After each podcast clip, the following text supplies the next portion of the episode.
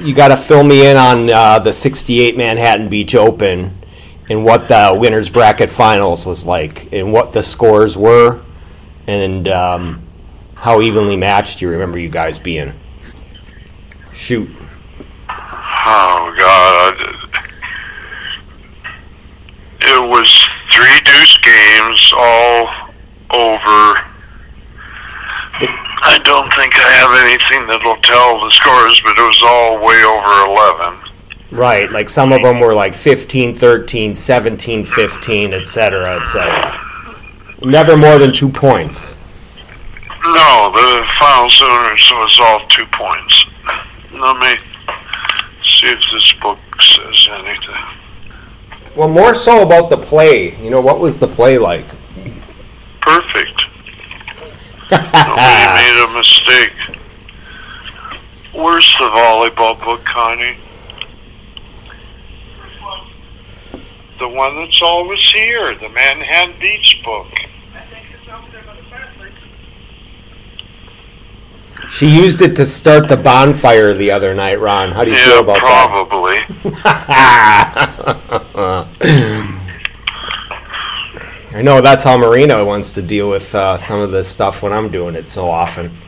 One day I'm going to come home and find my uh, computer and recording device and everything uh, in a million pieces on the driveway. Hope not.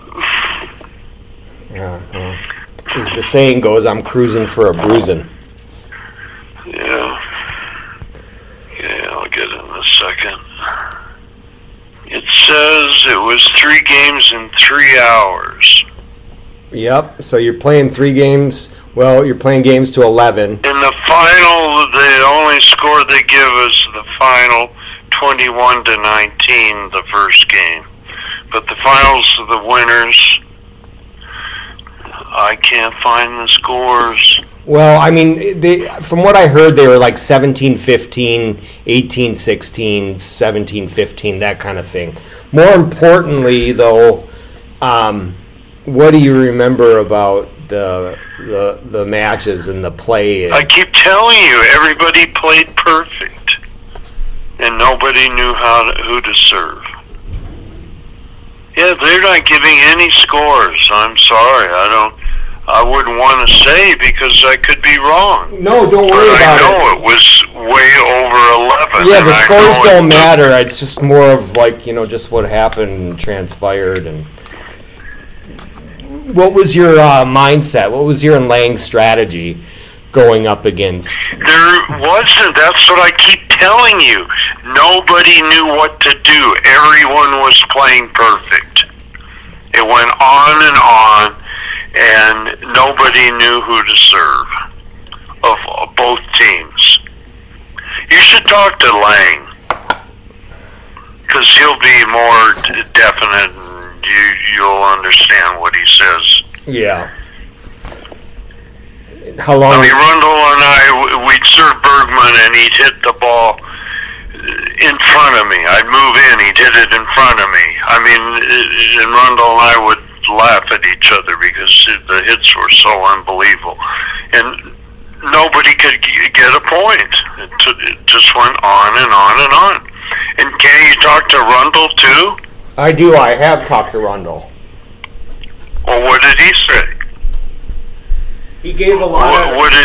he gave a, a lot of the same information that you did. It's just, um, you know, just be neat to have your perspective on it, like what you remember about it. It was pass set, uh, hit side out. No one got any points. How long would you guys go sometimes without getting points?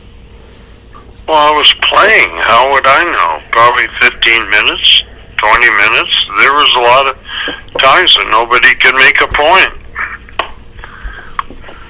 Did you realize while it was transpiring that in that winners finals that this is this is something special that's happening right here and now? Yeah, but I, we played them all year. We knew how good they were. Every tournament, we played them in the finals. And, and the Manhattan Beach finals, the winners just went on and on. But you should really talk to Lang, too, and Rundle. And what did it feel like when you would actually get a uh, when you would get a point? I don't know what you mean. How when you would earn a point, how would it come about? Somebody had to make a great dig, or uh, they made a bad pass. What happened that you would actually get a point? Boy, I can't really. I don't know how we ever got a point because it seemed like nobody made a mistake. So I guess some of them were when somebody would. That's a good question. You should see, ask what they say because I don't. All I remember is we were siding out as good as we could, both teams. And then you'd serve Rundle for several serves. He'd side out. You'd go back to Bergman, serve him several serves. He'd side out, and you just didn't know what to do. Basically, You know, I'm sorry. I'm really not remembering. All I remember is that we did not know who to serve. At the start of the year, Bergman got cramps the first tournament. yeah. I guess it was Santa Barbara. They beat us, and then we won the double finals, and Bergman pooped out. And after that, he got in better shape, and it just went on and on every tournament. And the Manhattan Beach was the most. That's what I remember. Nobody could make a point. Everybody was siding out really well. And I think when I talked to Rundle, he said like when you actually earned a point, you felt like it was the neatest thing in the world because they were so damn hard to come by. Is that uh, Oh yeah, nobody. Everyone was siding out really well. It went on and on before you ever got a point. And there were times where there literally it took 15, 20 minutes before a, a, a team would score a point. Yeah, probably. Lang couldn't ding, uh, Lang couldn't dig Rundle or Bergman. Neither could you, and they couldn't dig you or Lang. And it just was like you guys were at your absolute best. It sounds like at the peak of your powers, where it was just a Yeah, it was the best tournament I ever played as far as how all four players played. in in your entire career. Nothing ever came close to that. Is that fair to say? Well, it was the best. I think a couple other times we played them, it was probably close. And when I played with Valley, we played them, and we played awful well. In '69, Valley and I beat them at Manhattan Beach, flat out, and you know. I don't think they were quite as good as '68, but still, we we beat them. And what made Rundle and Bergman s- such a good team? Lang considers them to be the best team he ever competed Because they against. could do everything. They could pass, set, and hit. I mean, it's it's they were that good. You know, we talked about this over and over. They were great passers. They were great setters and great hitters. Really great hitters. Bergman, you know how good a hitter he was, and Rundle was just like him. He was the best player indoors and on the beach in the country. in '68, which not a lot That's of people. pretty good. That- Only two players have ever d- done that. Is a hitter that I know of, and that was Selznick and Karch. And I don't really know about Karch. Uh, I, I know he was considered really good indoors. I have no idea how good he was. Do you? Yeah, I, I saw him, and he was yes, he was. I mean, they had other r- really good hitters on that team, right? yes, yeah, you had great players, but that says it all. That uh, I think the 68 team Rundle was the best hitter. Indoors, he nobody could block him because he hit the ball cross court so sharply, and nobody ever could stop it. And and I don't know what happened when Karch played. I I was long gone. They had Timmons, right, and Powers. they had Timmons, they had Powers, they had And Karch wasn't he also setting part time, or I'm I'm. No, he wasn't a setter. He was a swing hitter for them. But you know, But um, he and he and. John played a 6-0, and they were the setters. yeah, So Karch, I thought, was a setter, and and that's different. I mean, in in college they did that at UCLA. They didn't do it on the Olympic team. I don't think. Sinjin told me they did. When they played, they beat everybody. Maybe he was referring to college, but I think he told me when he was on the national team and they played, they played 6-0, and they were the setters. No, because they I hit- think then they had uh, Dusty Dvorak, and he was setting the table perfect. They were just uh, passing and hitting, and they played amazing together. But Beal was uh, just didn't care for. John But at all. didn't Sinjin and Karch play together on the Olympic team before Sinjin got kicked off? Yes, they did, and they Yeah, you should talk to Sinjin about that. They they set at UCLA. Karch was a freshman in '79, and. John was a senior, and they played incredibly together. And Al Scates told me when uh, Karch came to UCLA that fall, he uh, even during practices he'd say, "Sinjin, you're peppering with Karch," and that's it. And uh, that's what they did, and they set a oh. 6-0. Just, just a second. What, Connie? Oh, okay. Sorry. Well, so you know probably more about that than I. do. Yeah, well, that's that that much. That was the, how they both. It was a six-two where you you hit in the front row and you sat in the back row, or and that's what they did at UCLA with Karch and Sinjin. Yeah, they played a 6-0. I know that. Yeah. Yeah, I think. Well, from my terminology, it was a six-two, but yeah, um, yes, and they were incredible and unstoppable. On the Olympic team at that time, though, they had Dusty Dvorak, and you know he's setting the ball every damn time because he's arguably the greatest indoor setter ever, uh, at least in America. But I believe if they had a tryout for setting, Lang would win. well, yeah, could- yeah, that He could hit way better. There's no way Dusty Dvorak hit indoors like Lang did. Yeah, well, I'm not going to argue with you on that. You saw him, um, and that would be a fair ass- assessment. But But, but really, I think the best indoor setter our country's ever had is Gene Selznick. Come on. I hear you. I hear you. I've seen the pictures. And, And I thought Karch was close to that. I never saw Karch. I can't comment, but wasn't he a great setter? yeah, he did everything incredibly well. He was like uh, all you. But I guess he could. You couldn't compare him to Selznick because he wasn't a setter very long. Nope. Nope. Uh, once he got to the national team, he was a swing hitter. He passed every ball nails, and he. Yeah, so he was more like Rundle, where where Selznick was. Uh, I think he was. Uh, you need to talk to Lang again. He was there much more than me, but Selznick was. Uh, I don't know how how I. What made uh, on the beach in that Manhattan Open? What, what were uh, Rundle's strengths that you uh, had to w- look out for when he was hitting? Did he? He hit the shit out of the ball. He was a great hitter.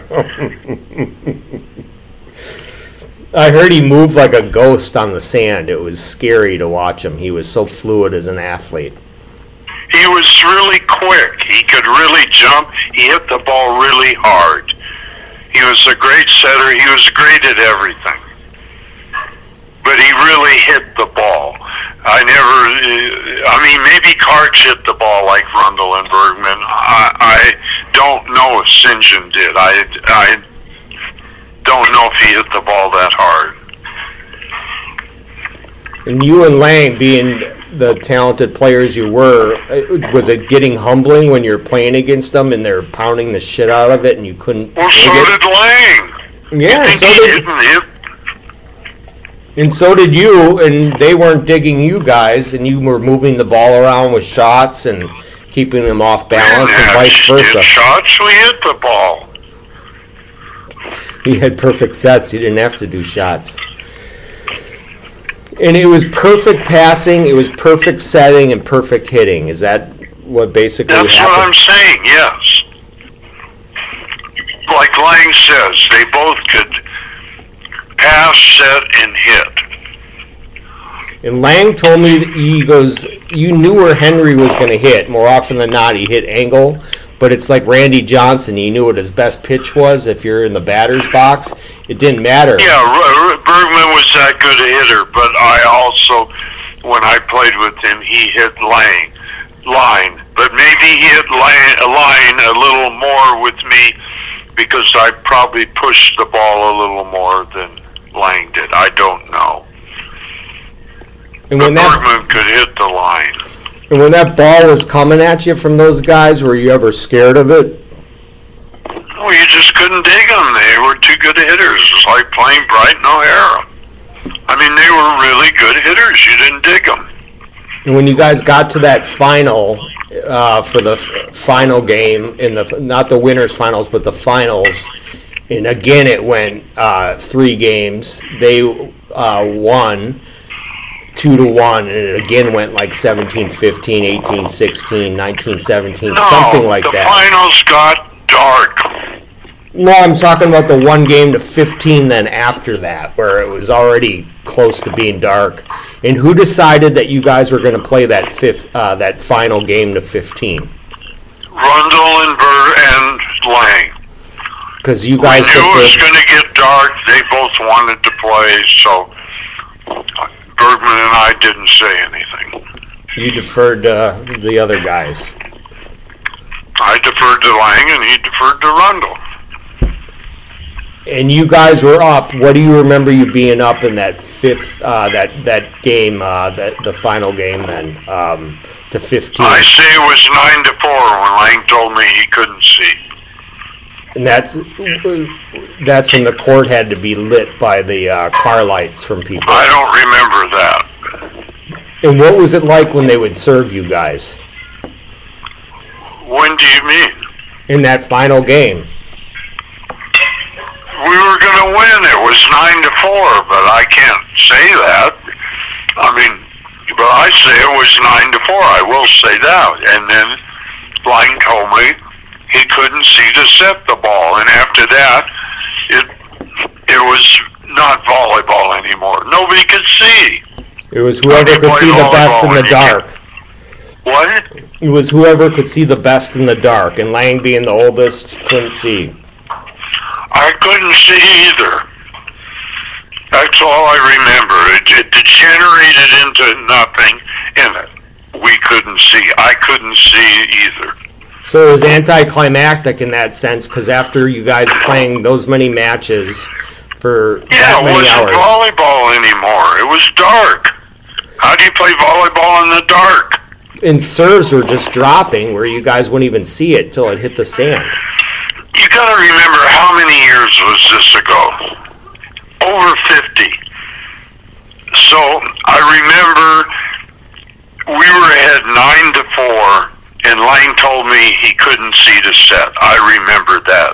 And very soon after that, I couldn't see the ball. If they served, I didn't know where the ball was. So how could you see anything? And it, it just degenerated into like jungle ball. Nobody could see. Yeah. For perfect volleyball, it degenerated into where you didn't know what was happening. It deteriorated.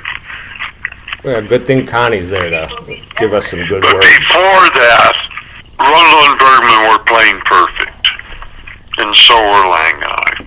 And it was a horrible way to end what was arguably considered to be the best volleyball that was ever played in a final at Manhattan Beach.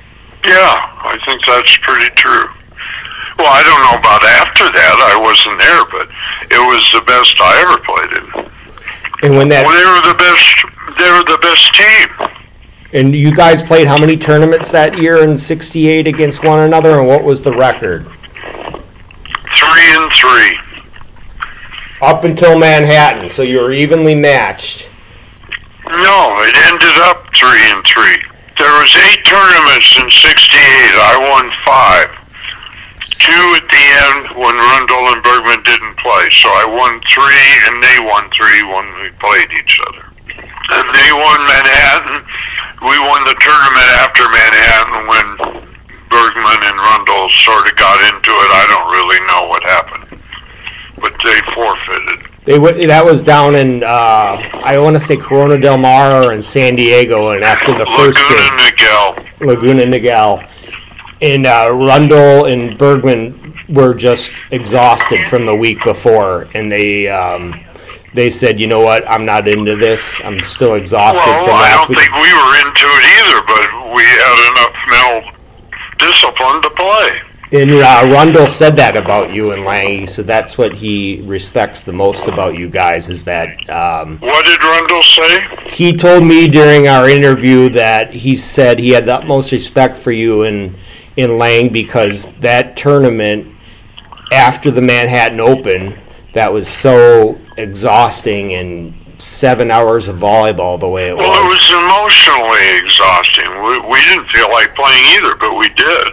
And Rundle said he and Bergman after their first game they lost, and they said to one another, "You know what? We're out of here. We're done. We're not in the condition." They lost to to play." Rundle had a friend, Mike McCann, and his partner, and he was a pretty good player. They and I don't know what happened. We were playing. You think we felt like playing? No, but I, I think it's a And big. I remember in the finals of the winners, we played Dane Selznick and Bobby Jones, and Dane Selznick played really good against Lang. And I knew right away we were in trouble. And I told Lang, we've got to serve Bobby Jones. I don't Dane want to Selznick or through Gene Selznick? What? Dane Holtzman. Dane Holtzman. He was really good, and he played really good against Lang, and they were playing really good. And I told Lang right away, I said, "We have got to serve Bobby Jones. He was the stronger hitter, but Dane Holson could side out against Lang, and you could just tell we it wasn't going to go good for us. So we served Bobby Jones and got away from all that, and we ended up winning." But you think we wanted to play? No, well, I think that's a big compliment to you. When I interviewed Rundle, he said that one, he always considers that Manhattan Beach Open a tie because it wasn't volleyball anymore. And he knew Lang couldn't see well in the dark after practicing against him and you at Sorrento Beach. So it was. Yeah, but the but the real fact was it got so dark nobody could see, and that's bad. It was great volleyball, and then it turned. We played in the dark, and nobody could play. So that was what was really sad.